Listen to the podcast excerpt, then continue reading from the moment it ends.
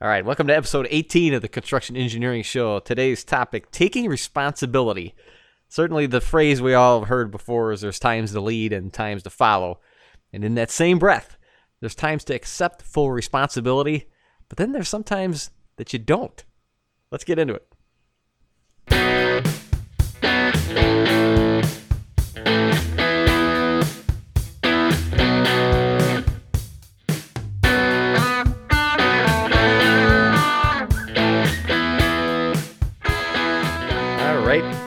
Good to be back behind the microphone. I say it I say it too often. It's been too long, but it's the truth. It's been too long. I know you're not staring at your your podcast feeds wondering where's Bob been. Maybe some of you are, which is kind of cool. Some of you aren't, but don't look at the dates. I say that a lot of times. Don't look at the date stamps between podcasts. My regularity has been less than stellar. I could say there's excuses for it. It's uh, it's July here in the Chicago area.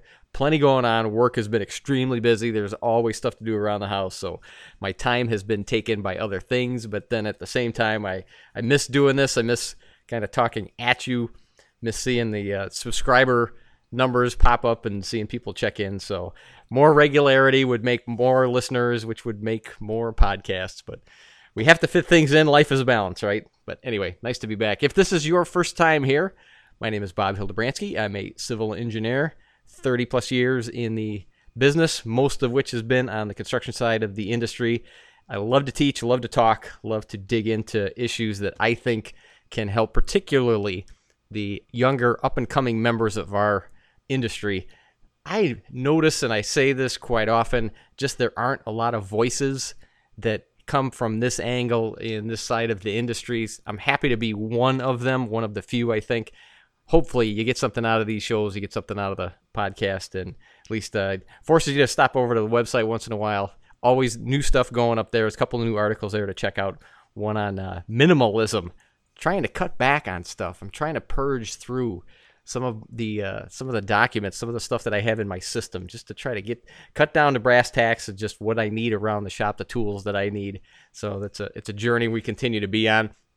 I have been diving into books lately, you guys. It's been crazy. I I will say when I was in high school, if you asked me what books did you read in high school, I I don't I don't think I could I couldn't remember even in college. I mean, I remember textbooks and, and things as part of the curriculum, but just general reading was never a big fan. And over the last few years, I'm just I'm on a tear right now.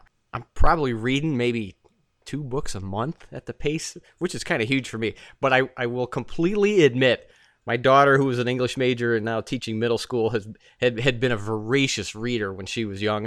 I think we've kind of trade traded hands. She's she's gotten out of reading just because she has to read all the time and for me it's just been a deep dive into all sorts of different subjects history history and leadership have probably been the most prominent kind of um, genres that i find myself reading in I'm, I'm, currently working on it's a it's a thick book and i'm not a thick book reader either it's uh, called team of teams if you haven't heard it right in front of me here doris doris kearns goodwin um, reading about abraham lincoln and his leadership style. And the book is based on his cabinet and how he basically worked with his cabinet. The team of rivals is basic is the is the premise of the book, but how he navigated working with different individuals that came from completely different political backgrounds and educational backgrounds and had priority systems of their own and how he managed to keep an administration together during the civil war. It's just it's a, it's amazing. And it, i really think history history teaches leadership. I don't think you can necessarily teach leadership. It's it's a subject that I wish I could get into more. I, we're inundated, I think, lately in podcast world and in YouTube world of so many people with voices in leadership. Certainly, you know Jocko Willink. Uh, it, it just listening to him and, and the content that they're he's putting out, just some amazing stuff. But there's almost too much, so I've been very hesitant to dive in because I think there's that over there's that glut. And, and I think as part of leadership too, I, I don't think it's something that you can necessarily teach. I think leadership's a, a, it's a learned skill. I think you have to learn it. I think you have to see it in, action. I think you have to be mentored in it. So as much as I would love to talk more about it here, and maybe we will get into it as we keep going here, you know, there, there's that trust factor. You know, I'm still developing this audience and this group of folks that like to check in with this podcast. I think it's I think it's too early in my gestation of this podcast to be able to start diving into that. We'll keep developing the trust factor amongst ourselves. Hopefully, you enjoy what you're listening to here, and as we get further into it, can start diving into a little more of those esoteric type topics. So, but in the meantime, leadership and responsibility kind of go hand in hand. So let's dive into half of it. Let's talk about taking responsibility. So let me kind of try to set the table here so we all get ourselves on the same page when talking about leadership and talking about responsibility. I think for all of us, no matter where you are in the trajectory of your career, whether you are just getting yourself out of college, whether you're uh, in your 20s and just kind of getting your career started, 30s, 40s, where you've rooted in the industry, now you're finding yourself in more of a managerial type role as we work our way up into into the into your 50s and 60s it really doesn't matter because at any level of your career you have the ability you have the obligation to lead and leadership might take on different tones for different different times in your career. You you may you may be an inspector on a project and feel oh, I'm not I'm not really leading anything, but when you think about it, you have the ability to work with your crew, to work with the foreman and the superintendent in that little that little microcosm of a crew that you have to where you might have the ability to to influence them, to help them make a decision, to be able to maybe just in your demeanor uh, be a good leader and setting a good example for those people around you. So, you know, it doesn't really matter where we're at in our careers, there are opportunities to lead. And in that, leadership brings with it responsibility, right? As engineers, it's it's by nature we we feel a sense of responsibility by those of us that are licensed engineers. Those two letters at the end of our last name certainly bring with it a next degree of responsibility in terms of our duties, our the things that we the decisions we make, the calculations that we run, the overarching um, responsibility that the public uh, has with us in what we do in our, our careers. So, this level of responsibility is always there. And I don't say it as a negative. It's not a negative at all. It's just part of what we do. It's the career that we've chosen. This this isn't something where you get to come in, punch a clock, put a bunch of widgets together, and at the end of the day count how many widgets you made and then go home.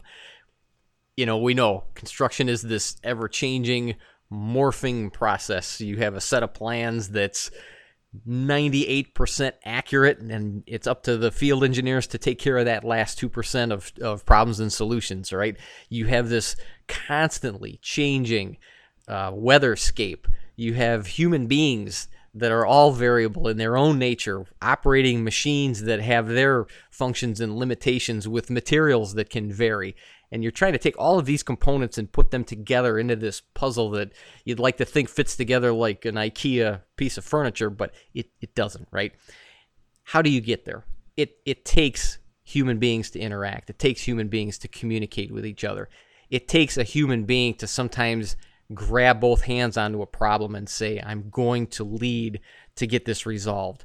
It takes multiple human beings to sometimes collectively look at an issue or a problem and come up with a collective solution to that. So I'm setting the table here to just try to generally frame what I think when I think about responsibility. And the reason this topic is kind of on my mind is if you think about it, leadership, problems, solutions, solving, troubleshooting, all of this stuff that we're talking about, it can be burdensome. It can be mentally draining it can carry with it the, the sense of this is mine to handle. I am now finding myself on this construction project. At what point can I say, I have control over this situation? I can mitigate this versus saying, I can't. This is something that I can't necessarily take command and control of. And where do we find, how do we draw that line? You know, I think you guys have heard me talk about Jocko Willink before, and if you haven't, look him up. You can definitely find him. If there's a if there's a leadership guru for our day and age right now, I think it's Jocko. And he has presented so much in his writings and his books and his podcasts and his videos and everything that is just continues to talk about the, the quote unquote extreme ownership. There is this now wave of all of us wanting to be as responsible as we can be, to essentially take ownership of the problem, to be that face for the client, for the agency, for our team, to say, you know what, the burden is heavy, I'm here to carry it. I can tell you personally, I I honestly don't know how I scale out in terms of leadership. I know I know that I'm I like to think myself as a humble person. I like to think of myself as a as a low ego type person. I will always tell you I am much more comfortable being in the back of the bus, being in the engine room, trying to drive the small situations and, and the things that we face on our projects from the back of the bus. I, I don't like to be out front. And that's just me. It's the way that I'm that's the way that I'm made up. But it's in that same sense of when you take on the tasks of carrying carrying the water, getting the job done those levels of responsibility and that burden can be very heavy. At what point do we have the ability to say, this is something that I can control, that I can execute, and I can bring to a favorable result, versus this is something that's out of my control? And when do we find that? I know within Jocko's writings and talking about extreme ownership, that's everybody's just gonna I'm I'm gonna be the guy. I'm just gonna carry this weight and take it. But at some point, you can't. At some point, you have to say, there are limits to my abilities to be able to bring this situation, this instance, this problem and solution to resolution. I may need more resources. There may be times when I can't, that I don't have it. That's the crux of what I wanted to kind of hit today. Identify those situations when I am certainly 100% responsible for the outcome, versus those times when I'm not.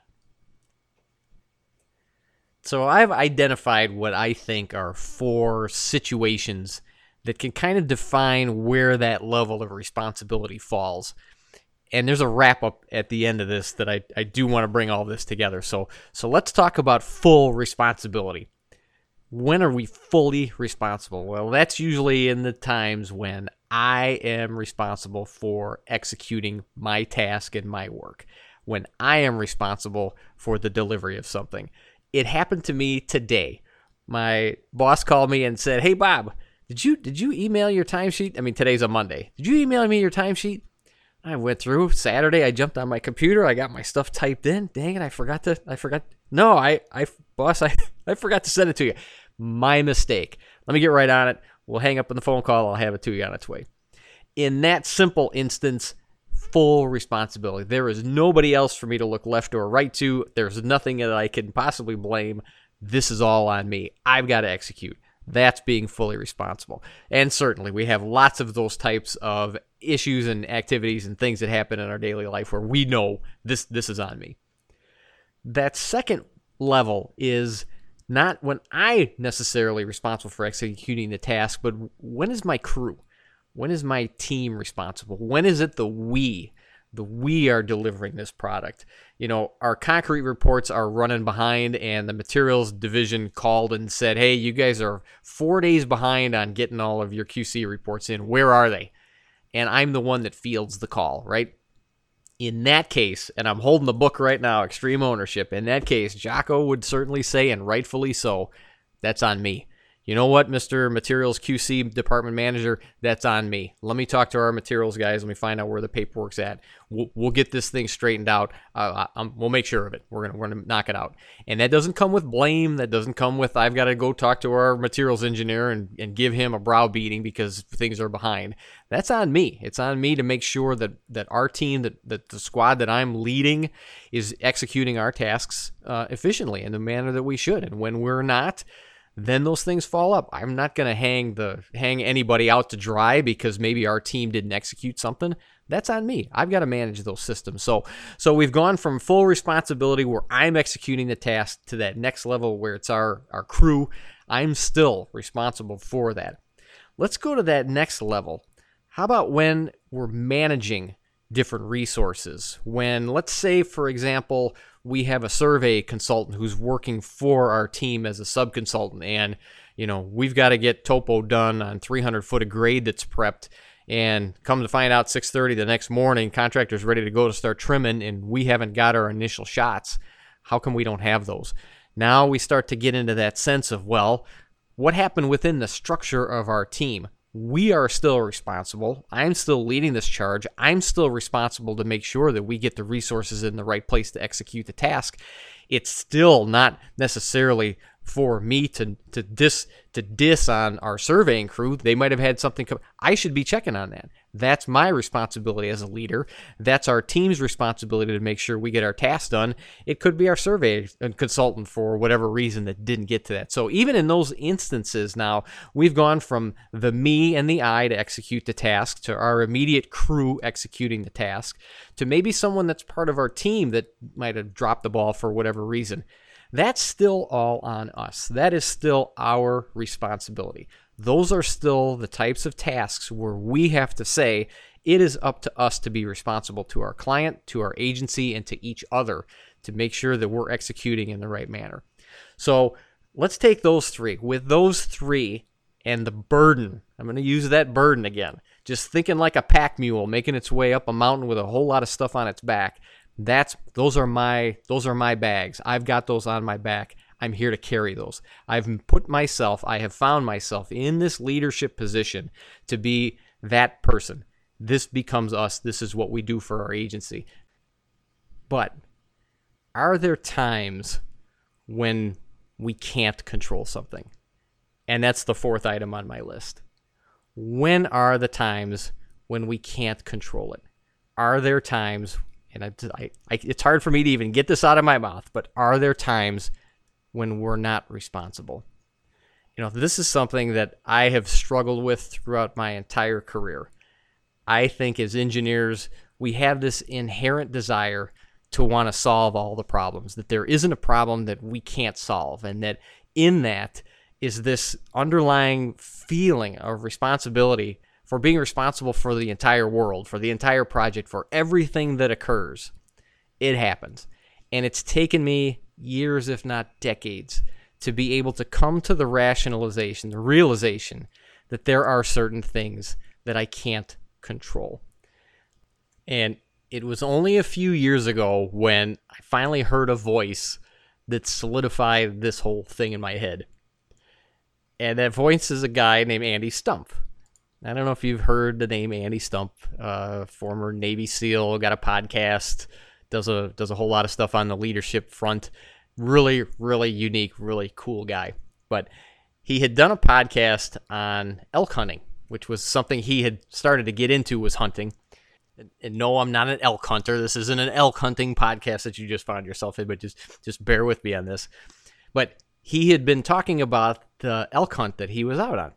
And he generally felt that he had failed. He he felt that he did not perform uh, in the manner that he had hoped that he had on on the hunt, and spun himself through and just talked about the mental gyrations and stuff that he was dealing with in trying to assess how he did and what he would do the next time around. So towards the end of his podcast, he he was summing up what he considered to be a failure, and the statement that he made, and I'm gonna I gotta quote this verbatim is, "Control yourself. That's all you have. Focus on you and the things that you can control. Focus on your execution, not the outcome. Let everything else fall away. That's all you have control over at the end of the day. Focus on your execution, not the outcome. I'm telling you, that phrase has stayed with me and lived with me since I heard him utter it. There is so much to unpack inside of that so much of what I think we can sometimes find ourselves in the engineering realm, the construction realm, the project realm of wanting to control, wanting to decide, wanting to guide, wanting to answer, wanting to solve. All of these things that we are taught, that we are learned, that come with us as being engineers of taking a problem and bringing it to a solution. Sometimes we can't. And it's not for lack of knowledge, it's not for lack of effort or desire or empathy or for professionalism, whatever that is. Sometimes we just don't control the situation. And it's in those moments, it's in those situations where I believe, and I'm editorializing, this is my opinion, It's in those times where it is okay for us to say, This burden is not mine. I need somebody else to solve this burden. There is another faction that's part of this project that needs and is responsible for solving this issue. And it's in those moments that I think, and I have had to learn over the years, and it's taken a Navy SEALs leadership podcast on a hunt and just that small phrase for it to congeal in my brain that there are times in our profession when it's okay for us to say that. I think releasing that burden, coming to that understanding, being able to lay your head on the pillow and know that you did your best during the day and didn't let anything fall to the wayside that you couldn't have a positive effect and outcome on, we need that. We need that sense of being able to separate what is under our direct control and what is not. When we have to be on the docket to get this thing solved versus when it's okay for us to say, I'm going to need somebody else to take care of this issue. So let's wrap this topic up, put a nice bow on it here. In summary, take ownership of what you can control. Take ownership of those tasks that are in your direct wheelhouse. Take them the tasks that are with your crew or with your subs. Anything that you're dealing with either from a senior management role or from your level wherever that might be within the crew, bust your tail and do the best job that you can actually do. Your agency will recognize that the clients you're working for, your company, your internal customers, the contractors and subs, the people that you're working with on the job site. Everybody loves hard workers. Everybody loves people who are dedicated to the effort. It's a simple recipe. Be the hardest worker on that job site. People will recognize that. That's what we do. That's what we do best.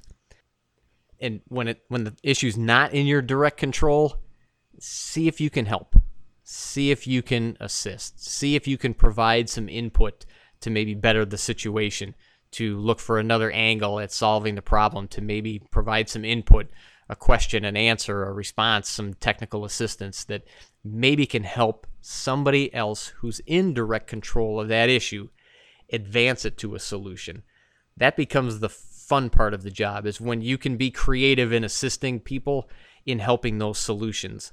Again, people will recognize that you are jumping into the fray with them, that you're willing to jump, jump and grab a shovel and start digging in the same hole that they are.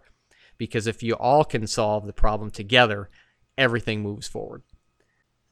But understand, as it took me decades to realize, understand that there will be times and instances when you simply have to wait. You have to wait for somebody else with the direct control, the direct responsibility, the direct ability to solve that problem. Once the problem gets solved, now you can jump back in.